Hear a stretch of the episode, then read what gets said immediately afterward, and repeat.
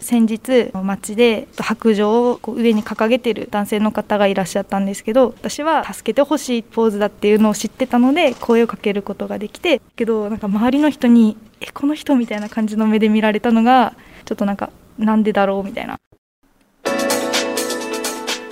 こんにちは。第3回福祉のラジオ。先週の放送もたくさんのメッセージありがとうございました。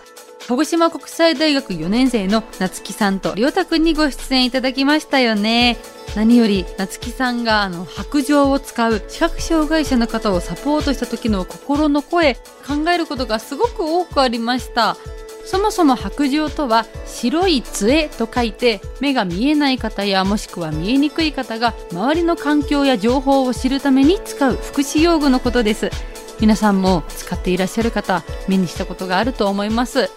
ということで今日は白杖を使っていて今は盲導犬と一緒に暮らす視覚障害者の春田ゆかりさんにご出演いただいています。福祉のラジオ。この番組は南国ハウス千年メディカルタウンの提供でお送りします。今日はアイメイト鹿児島会長そして鹿児島県視覚障害者団体連合会副会長の春田ゆかりさんに来ていただきました。よろしくお願いします。よろしくお願いいたします。春田さんまずはじめに夏木さんのお言葉聞いて率直にどう思いましたか？私もあの盲導犬を使う前は白状歩行で病院勤務でバス電車乗り継いで行ってたんですけれどもなんか人の目線が気になっちゃったりあの人目が見えないんだかわいそうにっていう言葉が目についてしまってなんとなく白状歩行したくなくなっちゃうっていう感じがありました。ご自身もそう感じることがあったんですね。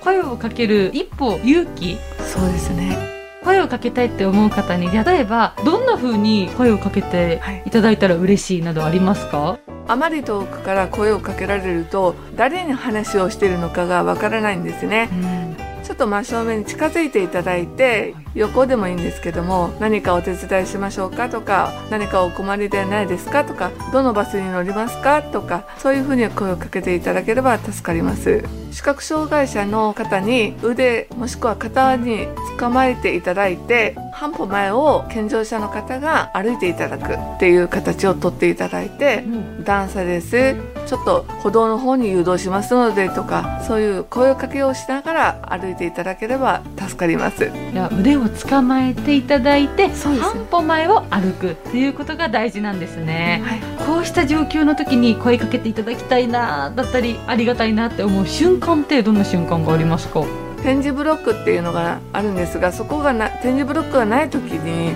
車道を歩いてたりすることもあるんですね、うん、そういう時にあ危ないですのでっていう感じで声をかける前にあの洋服とか腕を捕まえて危ない危ない危ないってするとあの私たちもびっくりしちゃうので近づいていてあのすいませんちょっとそこを車道を歩いてらっしゃいますからちょっと案内してもよろしいでしょうかという感じで声をかけていただければ助かります。あなるほど。今ちょうど春田さんには白状も持ってきていただいていて、はい、あの思ったより長いですねそうこれ私の私が長いのが好きだからなんですけど本当は身長マイナス40センチぐらいの白状ですね。長さですけどまあこれも好みがあるので、はいまあ私は長いの方が好きだったので長い白状を持ってきました。長さも本当様々ありますし。そうなんですね。折りたためるんですね。はい。あの昔は一本杖が多かったんですけども今は折りたたみ式ですね。こうやって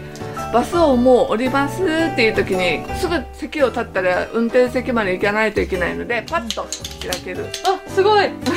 本当にこう2 3 0センチだったものが一気に1メートル何十センチまで伸びました。であの持ち手は黒になっていて先が白で。そうですね。その先がなんかちょっと紫色に光りますね、ね、これは反射ですね。あの車の運転者とかにも分かるように夜特に光るんですけどもあとハートピアとかの前の施設の信号があるんですが、はい、そこに立ちますとこの反射板のと信号の木の方が連動しまして、はい、ただいまここはハートピア前横断歩道です。ただいま赤ですとか、はい、白状の先とその信号が連動して声が聞こえる音が鳴るようなはい、なかなかこういう信号はあんまり今公共の場の施設の前の信号とかしかないんですけれどもじゃあどんどん増えていってほしいですね。そうですね。前回夏木さんが白状を掲げることは、その助けてということだっていうお話あったんですけど白状にも使い方たくさんあるんですよね。そうなんですね。あのこうまっすぐ上に上げると、まあ、SOS 助けてどなたか助けてください手を貸してくださいっていう意味なんですがこれはなかなか皆さんご存知ない方が多いんじゃないかなと思います。他にどんな使い方があるんですか？あの2点付き3点付き歩行っていうのがあるんですけど、こういう音を出しながら歩いてますので普通は2点付きなんですけど広い歩道を歩く時とかは昔はあの自転車がよく点字ブロックに乗ってたりとか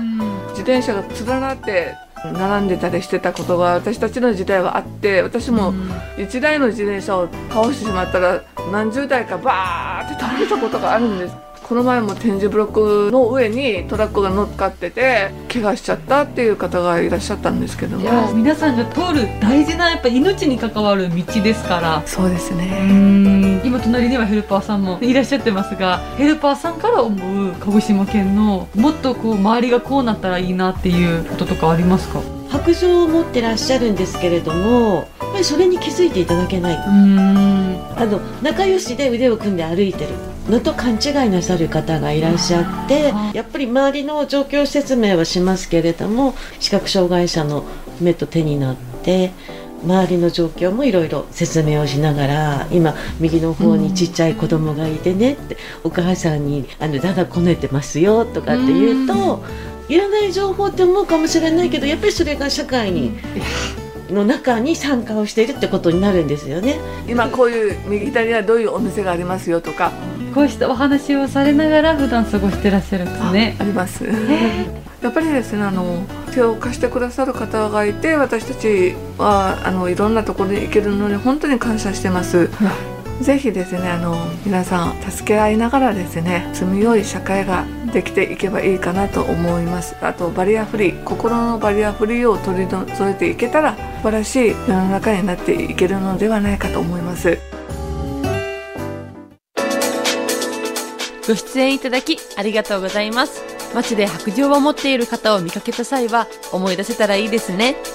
来週も春田さんにご出演いただきます。春田さんご自身のことなどなど聞いていけたらと思っています。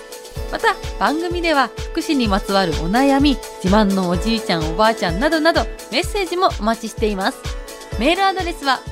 fukushi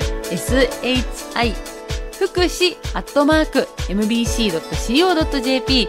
また、ラジコやラジオクラウドでも聞くことができます。ぜひ聞いてくださいね。福祉のラジオこの番組は南国ハウス千年メディカルタウンの提供でお送りしました。